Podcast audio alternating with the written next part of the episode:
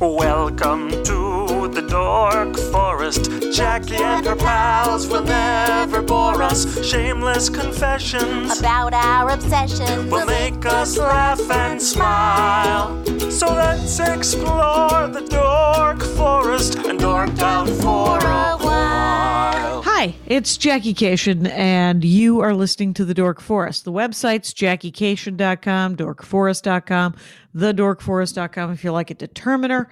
Let's do the credits. Patrick Brady's going to fix this audio and video. Vilmos works on JackieKashian.com, and Mike Ruekberg sang the song with his wife, Sarah. He composed it, and he will sing his version of the Mexican hat dance at the end of this show. Thank you so much for listening to The Dork Forest. Here's a scoop. I'm doing stand-up online. A lot of Zoom shows. Will eventually go back on the road. Sign up for my email list. It's easy to get off. It's harder to get on than it is to get off. And no harm, no foul. If ever bored, JackieKashian.com. Sign up for the email list. You'll find out about my weekly Zoom shows and stand up on the road eventually. You may donate to the show if you would like. I would like. Sure, I would. There's PayPal, Jackie at JackieKashian.com, and there is a PayPal button on both TheDorkForest.com and JackieKashian.com. And there's Venmo, if you like Venmo, Jackie-Kashian, oddly enough. If you have listened to all of the shows, go to dorkforest.bandcamp.com, I think. The Dork Forest has a Bandcamp page. You can listen to a lot of ones that are free from pre-2009 when I started pre-recording. And then there's live episodes that cost me a couple of bucks, so I charge you a couple of bucks. There's also some stand-up. There's a story album that's very exciting there. And other than that, I have a lot of merch in my garage. Feel free to order if you know anybody who doesn't have any CDs or the DVD. And you can follow me everywhere at Jackie Kashian. Let's get into the show. Hey, it's Jackie Kashian. I'm in my living room. I'm not. I continue to say it. I'm in my, essentially, the tiny room, the nice tiny room next to my garage. So I'm in my garage, you guys. And I'm with David Rees. Now, did I pronounce it right? I forgot to check. Nailed it. First try. One and done. David Rees, ladies and gentlemen, creator and co-creator of a Hulu show called Dicktown. And has a podcast called Election Profit Makers. Gee, I wonder what that's about. You guys, David Rees is in the Dork Forest, and it's very exciting. And you have a dorkdom that I've never had before, which is effects pedals. Oh, no one's ever done that before? No, I only know about them because they're for sale in Animal Crossing at the store. What? If you wish to purchase a set of effects pedals, you can.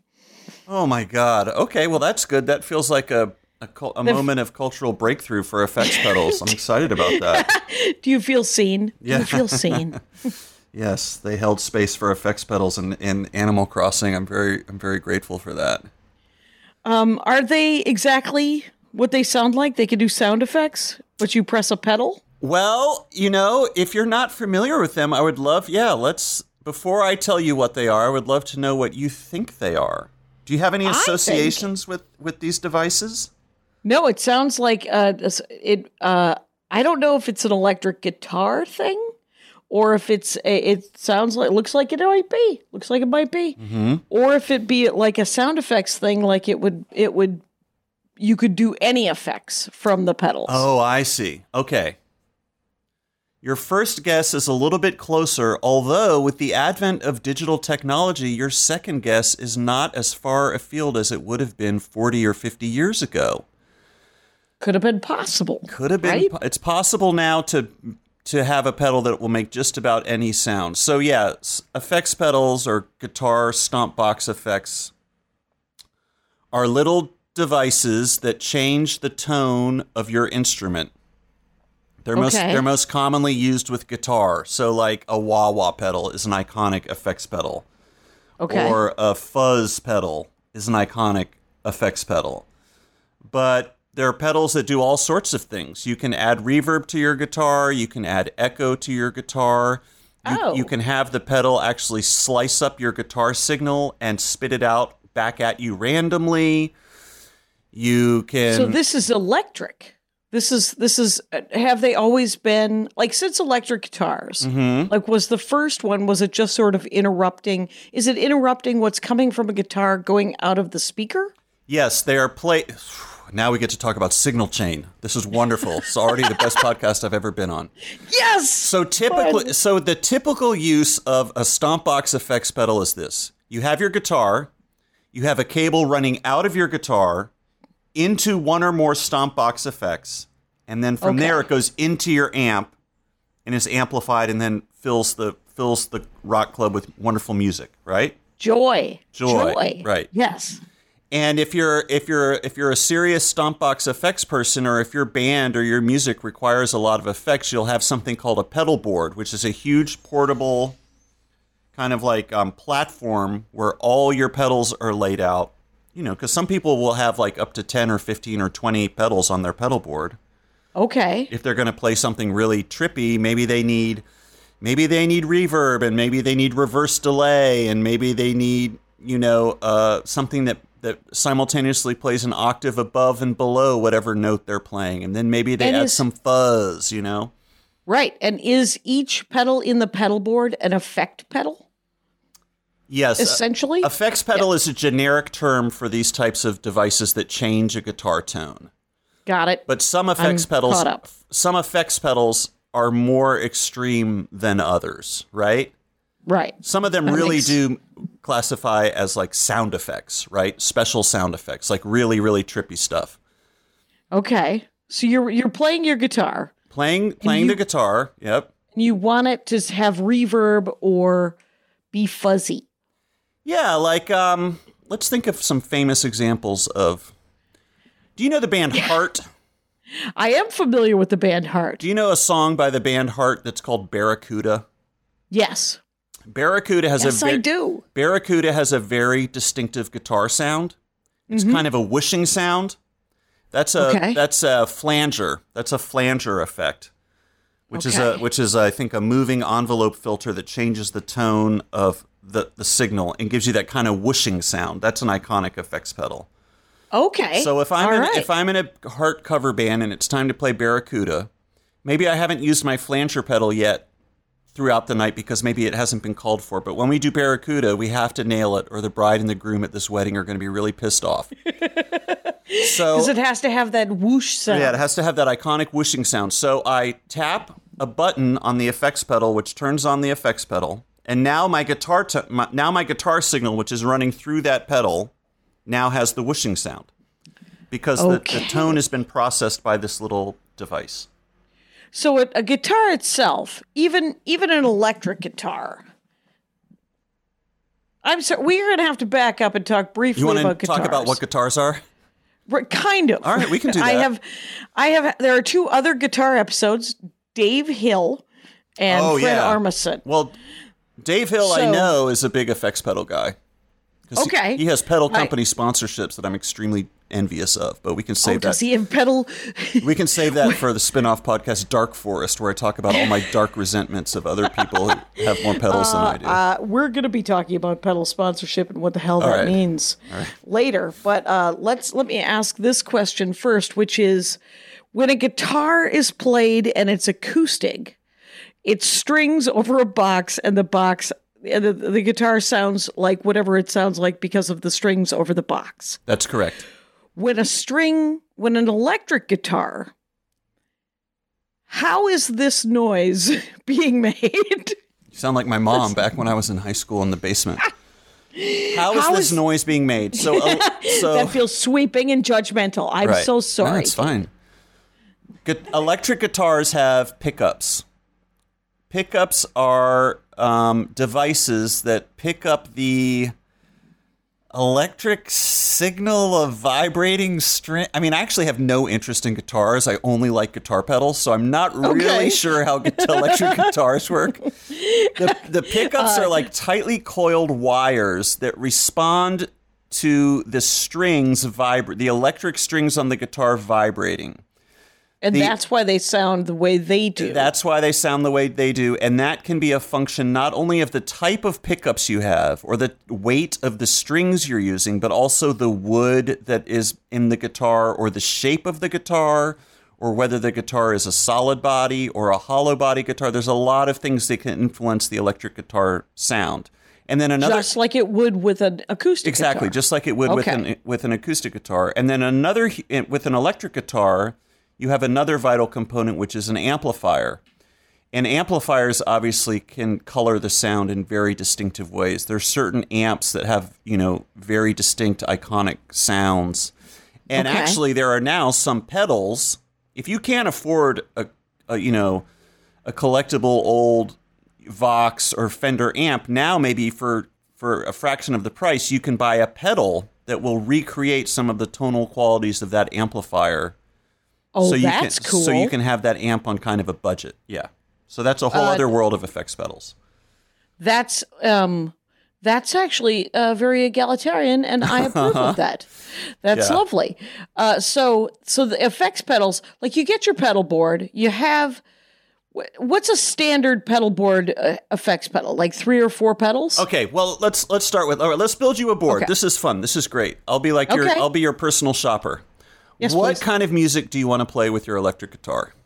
With my electric guitar, I would like to play. I enjoy. You know what? Let's play the song "Beth" by Kiss. It's a ballad. Okay. I don't know that there are any. I'm trying to pick a famous song. Wait, hold on. That's a piano song, isn't it? Maybe.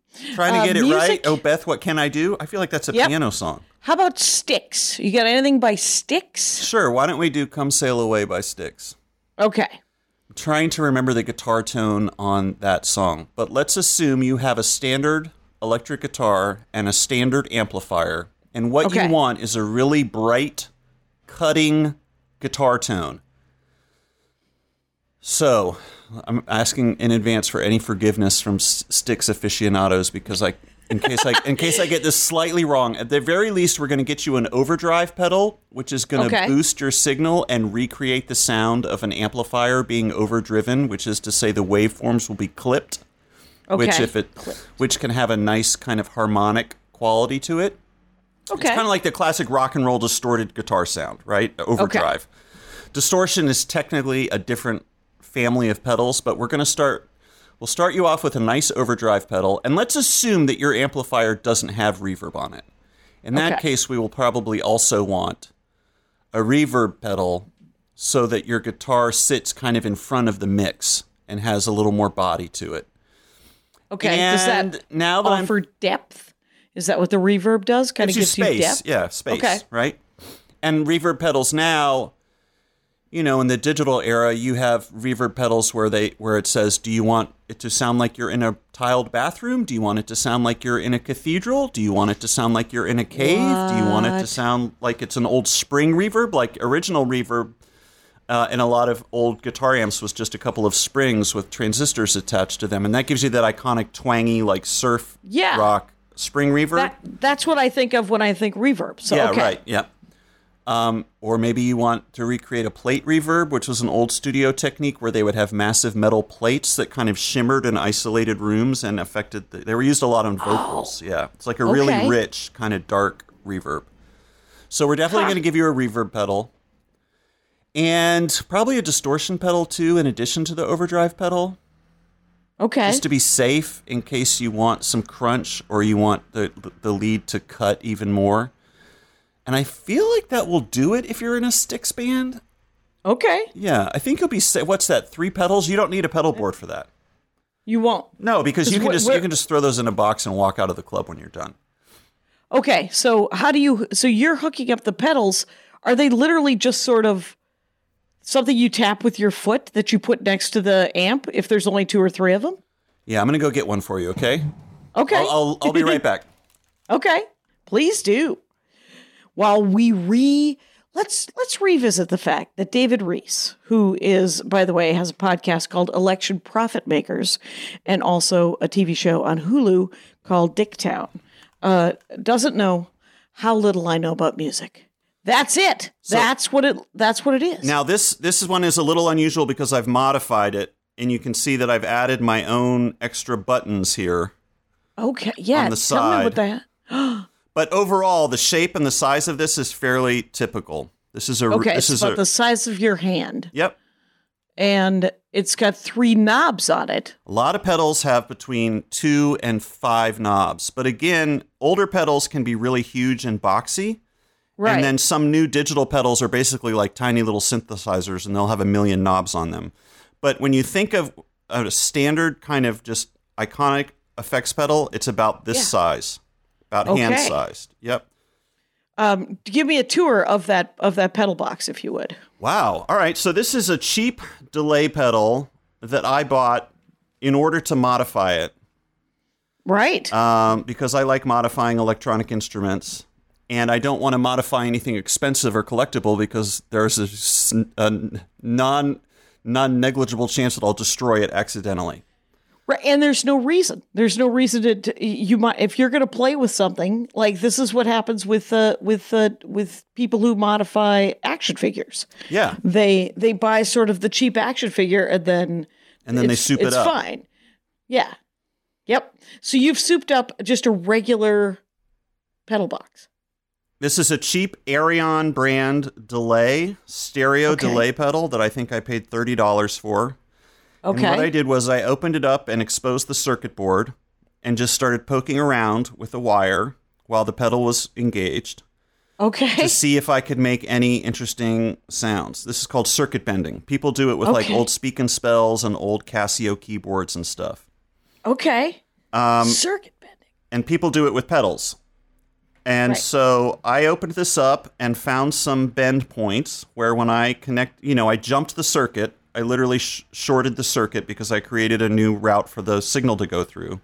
Right. It would make like a crazy... See, I make a lot of I guess you would just say noisy, non-musical music. So screeching sounds are a plus for me. They wouldn't work in your Styx cover band necessarily. No. But if you can get a crazy, overdriven screeching sound, I'm into it.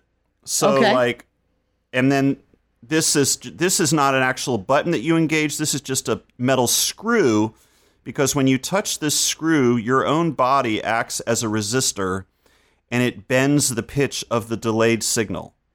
Okay. So if your guitar goes dung, and then the pedal goes dung, dung, dung, dung, when you touch this, it'll go dung, dung, dung, dung, like that. It changes the pitch because you've changed the resistance. So that's an example of a pedal. And are the knobs affecting how much gain? Is it gain? Okay, we're burning through this lesson. Gain is relevant on an overdrive pedal. The overdrive pedal that you have, when you adjust the gain, you're adjusting the level of the signal. Okay. On this pedal, this is a delay pedal. It does have 3 knobs. One of them is just the mix knob, which is how much of the effect do you actually want to hear? If I turn it all the way counterclockwise, you won't hear any of the effect. If I turn it, let's say, to 12 o'clock noon, you'll hear an even mix of your unaffected guitar and the delay that the pedal's producing. If you turn it the way up, you'll get nothing but delay. You won't hear your original signal. You'll just hear the repeats. Okay. The second knob here is the depth of the delay, which I think in the case of this pedal... So delay pedals have 2 components. They have what you would call the buffer size, which is... how long does the pedal wait before it starts repeating what you're playing? So let's say that the original thing you're going to play is donk, donk. If I have my delay pedal very quick, if I have the knob set for a very short delay, it's going to go donk, donk, donk, donk, donk. If I have it set for a long delay, it might go donk, donk, donk, donk, donk, donk. Right? You're kind of You're adjusting the distance that you are from the other mountain on the other side of the canyon before things start flying back at you. Do you know what I mean? I think I just had a tiny epiphany here about what an effects pedal is. Well, I love this. Uh-huh. Yeah. So, the tension. Let's build some. Here's what I think Mike Furman. Furman is a master of the looper, of the looping effects pedal. Is that different? Pedal. A looper... Or is it a version of an effects pedal? A looper is an effects pedal. And they're all different. I have what is probably the simplest looper you can buy, which is made by TC Electronic, which is 1 knob and 1 button. And you can play a musical phrase into it and record it, and then it'll just play it back forever until you stop playing it. Now, what Furman does, the times that I've seen Furman, he's using multiple loops. He's layering loops. It's also what Reggie Watts does. Yes. And those guys have much more sophisticated looper pedals where you can have multiple loops playing simultaneously of different durations. You can turn them on and off independently of each other. Yeah. Wow. But yeah, that's totally. They are effects pedals. Absolutely. Yeah. Loopers are effects pedals. And we welcome them with open arms. The effect pedal community says yay to you, looper owners and lovers. And honestly, I was thinking about this, you know, over the past year and few months, I bet looper pedals actually had a boost in sales because so many musicians were stuck at home during quarantine and couldn't practice with bandmates. Oh, right. And the great thing about looping pedals is that you can accompany yourself. Let's say you lay down a chord progression on a looping pedal and just keep playing that chord progression over and over again. Now you have a rhythm guitarist who will never mess up, and you can practice your solos over that loop. Okay. Yeah. That makes perfect sense. Okay. So that's the second button. What's the third knob? Third knob is repeat. And that is, now that let's say that with our second button, we've decided how long the pedal waits before it starts repeating the delay. Mm-hmm. Now, the third one tells us how long will that delay continue before it fades out. Okay. Maybe it only does it once and then it disappears. Or you can have it go for so long that it does this thing called self-oscillation, which is when it starts, it's going so long that it starts feeding back on itself and it starts getting louder and louder and louder and builds to this massive noise crescendo. And if you can learn to control that, that's a really dramatic effect. It sounds it. Yeah. So if it's just going to repeat, are you setting it by minute? Are you setting it by beats? So an old delay pedal like this probably can't repeat for more than a second or so. I mean, a lot of these things are measured in milliseconds. Oh, okay. Now a digital delay pedal, some of those have really super long buffers, and maybe it can sort of remember and start spitting out things that are a couple seconds long, maybe even longer. And looper pedals, like even my cheap looper pedal, I think can hold like 6 or 12 minutes. You can make a 6 or 12 minute loop, you know, before you start playing it back. It really depends on with delay pedals especially, there was a huge jump in flexibility once things transitioned from analog technology to digital technology. And now with digital delays can do things that analog delays could never do. Like they can add harmonics to the delay. They can slice the delay up, like I said, and spit it back to you. That's called a granular delay. Those are very popular right now. Like the electric guitar was invented in the 50s, right? With electricity. Yep. Thomas Edison. First he made the light bulb, and then he said, now I need Ben Franklin for everybody invented else. Electricity, and then guitars came. No, but I mean, what I'm trying to get is the history of the pedal. Well, this is why this is so fortuitous. There is recently, within the last 2 weeks, we have been so blessed to be alive at the same time as this documentary called The Pedal Movie has just come out. This is the world's most comprehensive and longest documentary about stompbox effects pedals. Okay. It's almost 2.5 hours long. Wow. And the first third of it is actually a pretty good look into the history of effects pedals. And what's really interesting about the early days of effects pedals in the 50s and 60s is that a lot of these devices were made in order to capture the sound of broken audio equipment. So a musician would go into a studio and the mixing board that they were recording into would have like a broken, I don't know, capacitor or transistor. Something wasn't working correctly, but it produced like a really cool distorted tone. Okay. And they would say, I want that sound all the time. And they would try to capture that sound in a portable device so that when they were in a live setting, they could recreate it. Okay. So a lot of early effects pedals are actually mimicking malfunctioning equipment, which I think is really cool. That is really cool. Who first started in this documentary? I'm sure you were reminded of who invented the effects pedal or first marketed them. I was reminded, but I can't remember because I was live streaming my commentary. and it all went by in a huge blur as I watched it for the first time. I did that for what platform is the pedal movie on? Is it on Hulu? You can rent it on iTunes. You can rent it on iTunes, or you can rent it on Google. I think Google Play. Okay.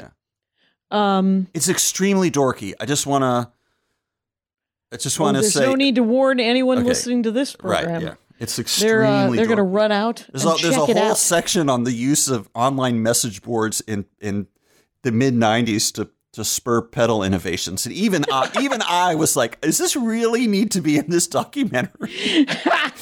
Just static shots of people scrolling through Usenet groups.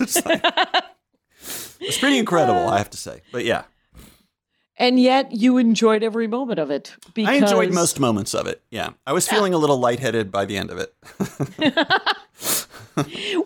What is there... Okay. Let's talk about pedal sponsorship. It has to be sort of, if you could talk like a pedal manufacturer into, I'm going to use your pedals, so I should be your sponsorship. How many people are making pedals? Are there as many as are making guitars?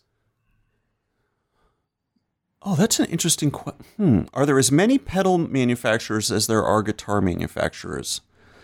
I don't know, but I will say this. There are, the last, I guess, 10 years, we've seen a huge explosion in what are known as boutique pedal makers. These are people who basically hand assemble pedals of their own design, or really, really small. You know, it's like artisanal stuff, you know? Yeah, yeah. Artisanal pedal makers. Maybe it's just literally one person in their garage, or maybe it's a small team of 5 to 10 people.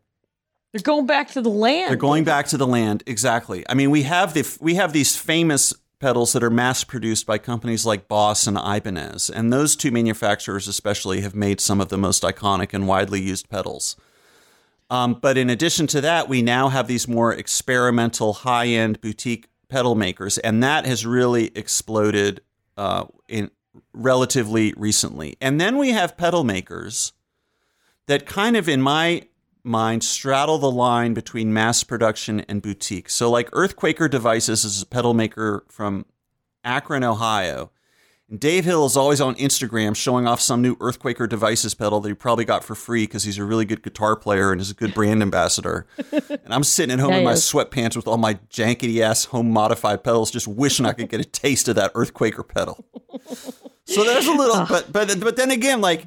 Dave can play guitar. I can't really play guitar, you know, like I'm just kind of more into the pedals as the source of the sound rather than modifying a well-played guitar. Do you know what I mean? You would be perfect sponsorship because you are a pedal player. That is your sound. That's my pitch. That is your music. That's my pitch. And your pitch. Absolutely. Yes. Yeah. That's what I should get into. Self-marketing as a pedal player. It's now an iconic... The iconic pedals that you just mentioned, how is that defined? Are they the sort of the reverb, the distortion, the fuzzy? Well, let's talk about some very specific models of pedals and why they are so famous. Yes, please. One of the most famous pedals is something called the Ibanez Tube Screamer, which is, I guess, a kind of overdrive pedal.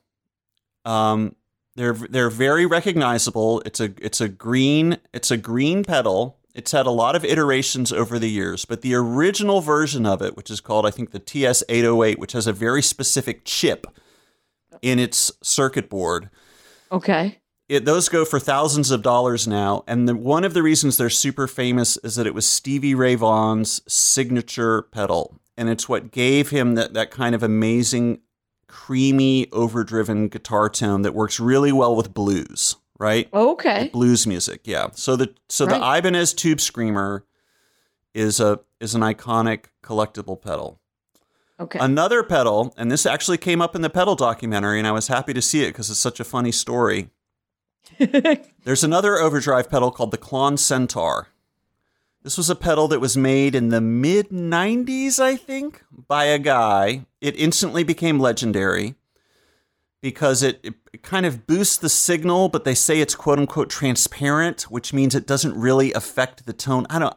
This is not the type of pedal I'm into because it's a little too subtle for me. This is like a pedal for a musician. Okay. And I'm more of just like a bleep bloop scritch scrock guy. You're a pedal guy. Right. But this it's all about the pedal. But this Klon Centaur, these now go for like $5,000 to $8,000 on the secondhand market. And what? And they're the same size as the one that No, this is a bit. They're bigger. They're boxier. They're bigger. Yep. Okay. And this pedal is... It took a long time for people to figure out how to recreate this pedal because the manufacturer, it was just one guy. I think his name is Don something. I can't remember. I know all the pedal heads are screaming at me right now. Yeah, the Klon Centaur. He did. I want his name to be Klon Centaur. He did something called, he gooped it, which means that in order to obscure his trade secrets, he covered the circuit board and all the components in a kind of black goo. So that you couldn't look at the board and be like, okay, I know it's that brand transistor running into this type of chip, and then there's also this type of capacitor. I can recreate this on my own. I'll just buy the parts and assemble it myself. It's like Coke's secret recipe. Yes, he literally covered it. He painted over it. Yeah, exactly. That's another super iconic collectible pedal now. First of all, that's genius because. You can, like you took yours apart. If you know what all those components look like, you should be able to duplicate that sound. So right, and there's a whole other sidebar about pedals that we haven't even gotten into, which is called build your own clone. And this is where let's say that you can't afford a real Tube Screamer, but online you have found a schematic for a circuit board and a list of components that should get you close enough. So you either buy those components individually from electronics parts stores, or there's a website that is literally called Build Your Own Clone. They send you everything. They send you all the components in a bag. They send you the circuit board. They send you the box with all the holes drilled. They send you the knobs. And then they send you the instructions.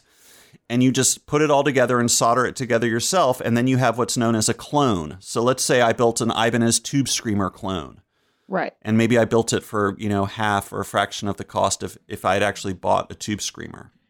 Right. Because a Tube Screamer itself is... When you told me that the one that you had modded was $30, I knew that we're talking about things that can be relatively expensive. This is not a super cheap hobby, playing an electric guitar and having... pedals and this is a commitment. Most pedals are still cheaper than most electric guitars and most amplifiers. Mm-hmm. Collectible pedals can run thousands of dollars, and even some of these new boutique pedal makers will charge between like $300 and $500 for a new pedal. Okay, so I've never paid that much. That just feels like too much money to spend on a pedal. I don't know. Right. Like $500, like I don't know. $500. But what about the sound that you would get out of it? Would it be worth $500? I mean, this is what I deal with, right? Because if I was a working guitarist, and with a high level of musicality and a very, very specific idea for the tone that I wanted, then it makes sense as an investment. But I'm a guy who's just making really abrasive noises and sounds. And I kind of you don't need a specific sound? It's kind of like, let me buy this old piece of shit and see what it sounds like. That's kind of my attitude towards all this stuff, Like, I love that. Yeah, that's. I've always just been attracted to kind of like cheap. I don't know if I'm buying that album, but I definitely love. I'll tell you what, go to my Bandcamp. I have an album up there, and you will hear. DavidReesRecords.bandcamp.com. I made a concept album about quarantine called "You Ain't Going Nowhere," and you'll hear all my cheap Casio keyboards and modified effects pedals and broken drum machines and stuff. And it's just David Rees Records. DavidReesRecords.bandcamp.com. Yep. Sure. It's everybody's all over Bandcamp, you guys. Dork Forest is on Bandcamp. There's a bunch of free episodes back when I was recording. You would have loved these episodes because they were essentially, it was reviewed from 2006, I believe, to 2009. I was doing it just over the internet. Right, yeah. So it's kind of has the sound quality of a conference call. There you go, yeah. And it was reviewed as like listening to a podcast that sounded like AM radio being held up to a telephone. See, there's probably a pedal. Nowadays, they probably build a super expensive pedal to get that effect. Exactly. Right? So go to Bandcamp, you guys, and check out all of the different things. That's what I do love about Bandcamp is that you can do whatever you want. Yeah. And they have a platform that if you wanted to, you can make it look nice. Mm-hmm, mm-hmm. So, okay. So those two iconic pedals mm-hmm. and pedal makers. Right. Are there more that you could think of or? Yeah. I mean, the MXR phaser, we have to give a shout out to the classic MXR phaser, yes, which please. I think was made famous. I think that's the one that Eddie Van Halen used on Eruption. Okay. The Crybaby Wah-Wah, of course, the Wah-Wah pedal just generically is an iconic sound. There's a lot of... Wait, what is that? What is that stick that's on a... I know it's not called that. It's, well, it's on... It's when you play the guitar, sometimes there's like a little handle. Oh, right. That's a whammy bar. Okay. And that is different. That is not a pedal at all. Where you are not using your feet. Not technically a pedal, although it does affect the guitar tone because what it does is it... Let me see if I can get this right. It adjusts... It's a whammy bar. It bends the bridge of the guitar, which shortens the length. It shortens the length of the strings and it slackens the tension of the slings, of the strings. So that when you bend the bar, the notes dip. And if you stretch out the bar, the notes get higher. It's basically a way to adjust the string tension on the fly. Okay. While keeping the guitar in tune. Yep. Right. Because then when you release it, it goes back to its original. It should go back to normal. Yeah. Okay. So it sort of has the effect of a pedal, but it is obviously not. Correct. Yep. Exactly. Bit. Yep. Okay. It's about as close to an effects pedal as you can get without actually being an effects pedal. That's interesting. Yeah, you're right. Okay. It's because I've seen pictures of many guitars, but I don't know anything about them. I never did try to play the guitar. Why have you seen so many pictures of guitars? For some reason, people are there's always showing some like whenever that guy from Nirvana died. Kurt Cobain? A lot of him. Yeah, Kurt Cobain. Yeah. He played guitar, right. So, he played guitar. There's always a picture of him and his guitar. Yep, you're right. Or yep. I'll be listening to some music, and there will be someone using one of those whammy bars. And I was like, I wonder what that's called. Probably not called a stick that comes off the guitar. I mean, it almost is. Bar, stick. You're close, mm-hmm. Yeah. Sure.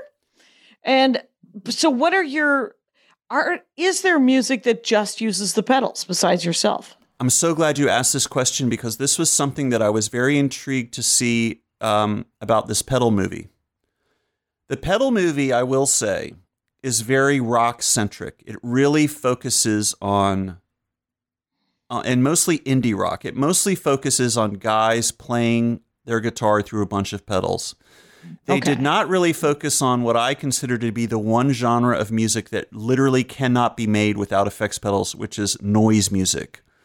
Most noise music is created exclusively or almost entirely by effects pedals, by distortion pedals, by overdrive pedals, by feeding pedals back into themselves, by creating sounds directly within the mixing board, just like feeding the mixing board into itself to feed back and then running that through pedals, or by doing something that a lot of people, including myself, do, which is you take a contact microphone and attach it to a surface of metal and then bang on it and run it through a million distortion pedals until it just sounds like explosions. But so noise music, these noise musicians have been rocking pedals from day one and they got no love in this pedal documentary. And I was kind of surprised to see that.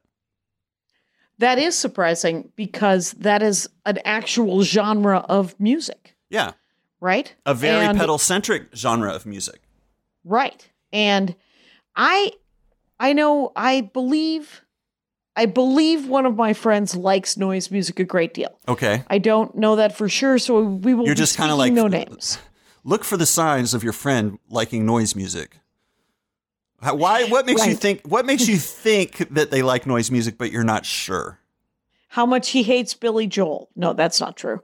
But he does not enjoy Billy Joel. Okay. And which is kind of the opposite of noise music. Yeah. But I will say that with I don't know a lot about noise music. Mm-hmm. I assume it is noisy. I assume that the definition of music means that there is some sort of pattern going on. Okay, keep going with these. Or it has a beginning, a middle, and an end? Like a story? You know? Is there lyrics in music, in noise music? Or is it entirely the sound? We kind of have to get even dorkier now, because now it depends on what subgenre of noise you're talking about. Sure. I don't... noise music to me is kind of like drugs. It's just more fun to make it yourself than to listen to other people do it. You know what I mean? Like, okay. Yeah, that's a great analogy. But let's take an iconic noise music album. It's just like, if you just want to talk about noise music, there's an album by a Japanese artist named Merzbow. He's extremely prolific. He's made hundreds of albums over the years. He made this album called Pulse Demon. This is probably one of the most famous albums of noise music. Okay. Pulse Demon is extremely, extremely abrasive electronic sounds. Okay. And one of the reasons that this album is so infamous is that when they went to go master the album, right, they were done recording it, they were done mixing it, and now it was time to take it to the master, which is when they do like the final EQ touches and sequence everything, and then it gets, you know, burnt onto a compact disc or turned into a record. Right. The legend is that when they went to the mastering facility, they told the mastering facility to make the level higher than you're supposed to.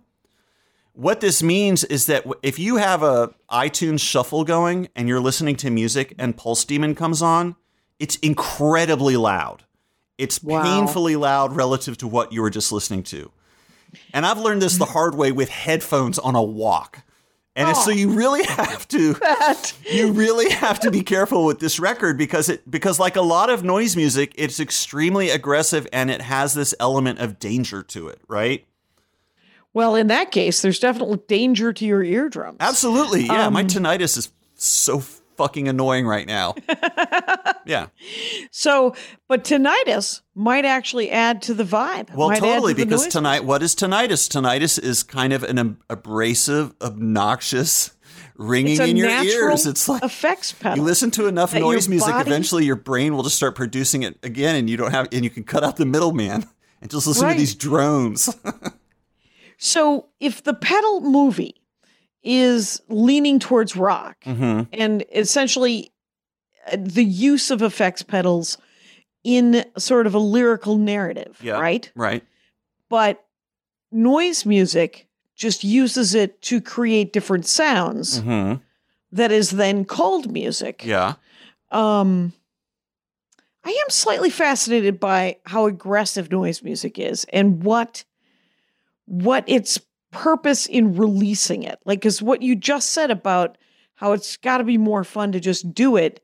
It's sort of like working out, or it's a thing where we have to keep in mind that we're speaking about a genre of music or sound art that does have a lot of different subgenres. There is some noise music that kind of gets, you know, that blurs the line with like minimalism or drone music, right? And some noise music can be so thick and rich sonically that it is kind of relaxing. It's like a sound bath, right? Not all noise music is deliberately aggressive and provocative and kind of sonically violent. Got it. But that is kind of the when I think of noise music, tell me if this describes your friend. When I think of noise music, I think of a guy bent over a card table in a basement with a bunch of pedals. He's turning knobs and it's really super loud. And he's just hunched over this table for like 45 minutes going crazy, turning the knobs on and just creating like a total obnoxious squall of sound. Does that sound like something your friend would be into? Maybe. Yeah. Maybe. He is an artist, and he is, I think, has... You know, like I think everyone has unresolved rage, mm-hmm. but I think his unresolved rage comes out in that music and helps. Yeah, like, he might be a noise artist. He might be. If you have unresolved rage and a bunch of weird pedals, you might be a noise artist. He doesn't have it. I don't think he makes noise music. Oh, he literally listens to it. Yeah, so he's the rarest person on earth which is someone who listens to noise music but doesn't make noise music. Yes. He might be the only person out there who fits that category. He might be keeping an industry alive. Right, totally. I think the opposite is much more common, which is someone who makes noise music but doesn't listen to noise music. I wonder about the hangout, with the, like, do you have friends? Let's get back to pedals in the way that, do you sit around and talk about, like, this is a beautiful experience for you, an hour to talk about pedal effects. This is a beautiful experience. It's what I'm trying to do with the Dork Forest, is to make this. Oh, I'm in this forest. I'm definitely in this forest. Tweet, tweet, tweet, tweet. And so are there people that you could talk to about the pedals besides, like, if you and Dave Hill got together, yeah, or Fred Armisen, would there be pedal talk? There could be pedal talk, yeah. I haven't seen Dave in a really long time, but the next time I saw him, I would want to know how he got to know the people at Earthquaker Devices and different things like that. And I know some of their pedals because before quarantine, I was playing like improv, noisy music with friends, and one of those guys was a big pedal head, and he was constantly trying out new Earthquaker Devices pedals. Oh, okay. Yeah. So you've tried those Earthquaker Devices. I can't remember if I ever have because it was always on his setup, He was a guitarist and those pedals work really well with guitar. It's like a potluck, but it's not really, because what would usually happen is we would each show up with our own pedals and just use our pedals exclusively. Whereas a potluck, everybody shows up with a dish and you share. But in these sessions, we would mostly just show up with our own little bag of pedals and then set up our pedals and go crazy. You guys were cooking stone soup. That's what it was. Stone soup. Yeah, exactly. And so where are you just going to Best Buy? Can you try a pedal? I wish Best Buy had pedals. Oh, my God. If Best Buy came out with their own line of generic pedals, like clones? Yeah, clones. I would not be surprised. If Best Buy made a Klon Centaur clone, it would break the internet. It would break one very particular tiny subsection of the internet, the Best Buy Klon Centaur clone. I usually buy my pedals used. I will say that in the last 6 months, we have this podcast called Election Profit Makers, which is supposed to be about betting on political events using online prediction markets. But I did start talking about pedals on that podcast.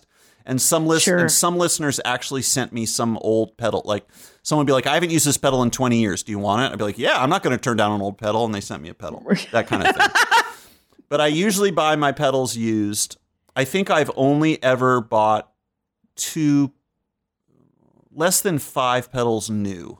One of them was because it's a really hard pedal to get. And the guy was making them in really limited batches and they would immediately sell out. And I just happened to be online one night when he announced a new batch of these pedals. So I immediately bought it. That was $250. That's the most money I've ever spent on a pedal. Right. How many pedals do you own when you say 5? I think I have about 30.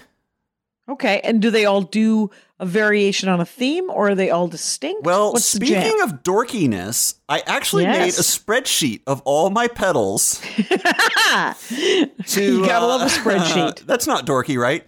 I made an Excel spreadsheet because I wanted to keep track of them. And some of them are in storage and some of them are, it's just like, I wanted to all right, where are all my pedals and what do they do? Right. And I also categorized. So here are the parameters, the model name, the manufacturer, the type of pedal. That is the overall category of effect. Is it an overdrive? Is it a fuzz? Is it a delay? Is it a reverb? Okay. And then where I got the pedal, or who gave it to me, Okay. And then its current location. Right. And I was... Little provenance in there. Exactly, the pedigree.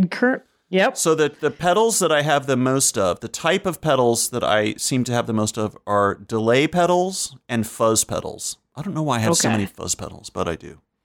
And again, awesome. Now again, a true pedal head is listening to this and being like, this guy only has 30 pedals? Fuck this imposter. Come talk to me. I have 250 pedals, because a lot of pedals, if you really get into pedals, you can go crazy, right? Right, right. And that's true of all things, though. Mm-hmm. But I think that the spreadsheet brings you up a notch. Thank you. Sure. Yeah. It's my brother was on this program. He has a spreadsheet of Hallmark movies, Christmas movies that he's watched. Right. Okay. So there are no boundaries. Spreadsheet is when you know you're taking your hobby seriously. It's very satisfying. Yes. Yep. You need to know. Let me look to take us to the paperwork. Mm-hmm. Uh-huh. And so a lot of that, and then so where do you get? I mean, if you wanted to buy them new, would you go to the Guitar Center? You could go to Guitar Center. Excuse me. You should probably go to your local mom and pop music store, independently owned and operated, and see what they have. Mm-hmm. I think when I've bought pedals, Craigslist is a great place to buy pedals because a lot of times that's a good way to pick up just a cheap old pedal that's not almost like not worth listing online. It's not worth the hassle if someone just wants to get rid of it for $30. Like an eBay, right. It's not even worth it. It's just Craigslist. The big marketplace for pedals is a website called reverb.com, and reverb.com actually produced the pedal movie. It's basically a propaganda movie about the glories of effects pedals because reverb.com is a huge marketplace for buying and selling effects pedals. Sure. And by the way, go to reverb.com if you enjoyed this film. Right. So they're not wrong. By the way, I am talking with David Rees. And if you get a chance, he has a podcast and he has a show that he is working with others on. One is called Election Profit Makers. That's the podcast. And Dicktown is on Hulu, and it's an animated show. That's right. And are there dick jokes? No, so Dicktown is a show I made with my friend John Hodgman, and we called it Dicktown because it is set in the fictional town of Richardsville, North Carolina, which the locals shortened to Dicktown. And sure. Richardsville is kind of based on my hometown of Chapel Hill, North Carolina. Okay. So it's kind of an homage to the Piedmont region of North Carolina. Yeah. We solve mysteries for teenagers. We got listeners in North Carolina. Oh, really? Okay, cool. Sure, yeah. Sure. And so what? Now, you should know that we only have like about 8 or 9 more minutes to talk about pedals. Let's go. What else? What don't I know? What do I need to know? About pedals? Yeah. Wow, that's a heavy question. I've never thought about that. What do you need to know about pedals? Well, like I think pedals are the type of technology that once you're aware of it, you'll really start to hear it in music, and you'll really start to understand how much music, especially guitar tones, are actually like quote unquote unnatural, which is to say they have been affected. They do have effects on them. It's not just a guitar running into an amplifier. Now, and obviously those effects might not be stomp box effects. They might not be these little pedal boxes. They might be super fancy digital effects that are used in the studio. Or these days, maybe it's effects that come with your digital audio workstation, right? Maybe you just have all these effects loaded into Ableton. I mean, frankly speaking, especially if you're recording digitally, there's no real rational reason to own a stomp box effects because computers can do all of that now, right? Right. They really can. Now, for live performance, it's different. They are very useful in the live performance setting. And it is fun to twiddle knobs and turn knobs. And the physicality of it, like playing it like an instrument, is really satisfying. But if all you care about is the end result, you don't really need pedals. Right. Which I think that might be a different way of making music then. Yeah. You know, like if you're doing all of your stuff in... Is the name of the one-man band I'm thinking Badly Drawn Boy? That sounds familiar, but I don't know if he's a one-man band, but I've heard of that name, yeah. Well, I know he's one guy. Okay. And he does it mostly in studio. And he layers it and he creates it himself. And the music is lovely. But I think that the effects, I don't know if the effects are with the pedals or if they are done digitally where he can get exactly what he wants. Yeah. But a live experience, like what is the... Here's a genuine question is, of all the live music you've seen, what was kind of the best live pedal use? Well... Have you seen some cool live pedal work? Here's something kind of interesting. So Like I mentioned, a big component of noise music is pedals, and another big component of noise music are contact microphones or piezo microphones. These are microphones that are just metallic discs. Unlike regular microphones, they don't pick up on vibrations in the air. They actually only work if they are directly in contact with the vibrating surface. And noise artists love these things because you can tape one to a piece of sheet metal or to an iron bar and start wailing on it and then run it through a bunch of effects pedals. You get some crazy sounds. Yep. So I wanted to write an essay about the joys of contact microphones for the New York Times. And so as part of my research, I went to a live noise show by a sort of infamous noise artist named, I'm blanking on his name, Lucas Abela. Okay. Let me check that. Hold on. Can you check? I don't want to get this name's wrong. This guy's name. Right. So the commitment to accuracy is rarely found here in the Dork Forest, and we appreciate it. This has been a small, tiny ad. Right. Okay. So his stage name is Justice Yeldum. Okay. So he's Yeldum. He's Australian. He plays. His claim to fame is playing sheets of broken glass. So what he does is the day of his show, he'll walk around a crummy neighborhood until he finds a broken window. Mm-hmm. And then he'll show up at the club with his broken piece of glass and attach a contact mic to the surface of the glass, turn on like 60 effects pedals, and then start blowing into, like, he has the glass directly on his mouth. He starts blowing on the glass, screaming into the glass, scraping the glass against his face, and it just makes these crazy noisy sounds. And yeah, I saw him. This is very on brand for him. I saw him at a windowless basement noise show in, I guess it was in Queens. Yeah. And he just went off for like 45 minutes. It was really wild. And it does have that kind of aggression and that darkness and that threat of danger. You know, there's like a risk of him, you know, he's cut himself. Hurting his mouth. Yes, covered. Yeah. The show ends. He's smeared in blood. There's blood all over the glass. People are screaming, you know, it's like all this feedback. It's really wild. Wow. Yeah. That sounds terrifying, but emotionally satisfying if that's what you're looking for.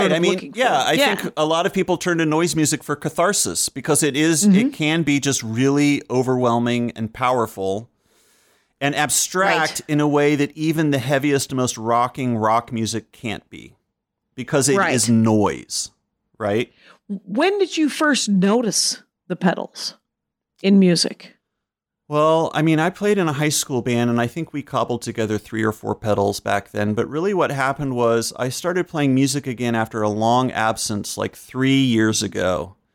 And my friend was like, let's jam in this. He had like this warehouse storage space, and his friend dropped off a drum set, and I brought over my guitar. And at the time, I think I only had one pedal. I had a Boss pitch shifting delay that I'd had for like 20 years.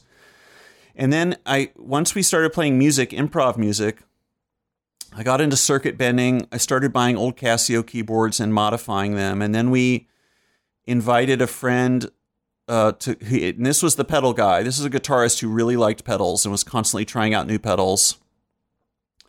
And then I guess over the last few years, it kind of just grew kind of slowly. I was like, I want to get some funky pedals and make some weird noises, you know? Yeah. And then you just go down a rabbit hole, and then it's like Friday. You're spending your Friday night like watching a 45-minute YouTube video about how to correctly use some new granular delay pedal you bought, and then you realize you've just turned into a total fucking loser. Except the joy is real. Yeah. The joy is real. No regrets. Oh, yeah, exactly. Don't have any regrets about your pedal love. I don't need my friends anymore. I have my little robot friends here. Right, you get your little robot friends, though you might have to categorize and just sort of separate it. Have you had to limit sort of the rabbit hole of the effects pedals, or you just? Well, there's a little joke in the. I know you're kidding, but there's a little joke. There's a little joke in the pedal community. This is a classic dad joke. It's like, I'm afraid I have a bad case of gear acquisition syndrome, and for. You know, it's like any other habit. I told myself initially, I'll never own more than 20 pedals. After 20 pedals, if one comes in, another one's got to go out. But then I put some in storage, so it's like those kind of don't count because I don't have access to them. So I can still load up because I'm not using those other pedals. Do you know what I mean? I totally know what you mean. Must have been 5 or 6 years ago, my loved one, Andy Ashcraft, started looking for a car that he could not afford. So instead, he started collecting Hot Wheels again from when he was a tiny child. Oh, right. Okay, yeah. And now there are a lot of Hot Wheels in this house, and he has decided that he likes sort of the branded ones, the character cars. Uh-huh. And they are not, it's not the car that Bugs Bunny would drive if Bugs Bunny drove a car. It's the car that Bugs Bunny would be if Bugs Bunny were a car. Whoa, that's heavy. Okay. And so there are DC and Marvel and Looney Tunes and Star Wars and all these different, and he collects different versions of them. I was like, that's his. I will never be part and parcel to this. And then I saw a very cool, I think it was the first one I liked. It was the Bugs Bunny one was the first one I liked. And so now I'm staring at 9 cars. I now have in my... This is your own collection. This is your own... I have a weird, tiny collection that I was like, well, he has all these... If I wanted... So they're doubles. It's not like he doesn't have his own Bugs Bunny car. Right. And then I will look for him when I'm on the road at different cars. And I bought one that I knew he didn't want, that I wanted. And that's just dumb. No, it's smart. That car, that's very savvy. Yeah. David Rees is, if Fred Flintstone were a car. Oh, yeah, totally. Wow. This would be the car that Fred Flintstone. Yeah, big dump truck. Would be. Yeah, that captures something about him. It made me laugh. And then I, that's a perfect example because I also said that I would never buy a large one because I would only buy normal size Hot Wheels. Yeah, what happened with that? This car was introduced into my life, and it is, if Winnie the Pooh... Was a cement mixer. A cement mixer that had honey. Wait, are these officially licensed? Yes, they are. Really? Yeah, they are. That's such a weird idea. Such a specific idea. So specific. What if Winnie the Pooh was a cement truck? I never would have thought of that. That's kind of the greatest thing about the cars is the amount of thought that goes into like there's 5 different Han Solo cars. Oh, and each one of them is a different outfit of his, including the carbonite. So there's what kind of car is that? That's just it's super flat. Yeah, I would imagine, right? And it looks like carbonite. Yeah, all right. It's on wheels. Anyway, it's better looking than you'd think. But I've digressed away from pedals. But we were at an hour, so I just want to say, David Rees, that I've learned a lot. Really? Oh, and good. Oftentimes, cool. Yeah, and oftentimes with musical episodes, I am left in the. But this was technical, and I both learned something And it was musical, so I kind of feel like I've grown a little bit. Well, I appreciate that. You were very nice to let me come on and go on and on about this about these pedals. It's my favorite. So everyone should know that we've been talking with David Rees. He has a podcast called Election Profit Makers, and a show on Hulu called Dicktown. And thank you so much for doing the show. Thanks for having me. And Rangers, you know the rules out there. Take care of each other. My hat, my hat, my hat. They're dancing around my hat, my hat, my hat, my hat. Well, what do you think of that? If it looks like a Mexican hat dance and it sounds like a Mexican hat dance, it's most likely a Mexican hat dance. So take off your hat and let's dance. Yay! Oh, my God. Why don't we just call that as the end of the show?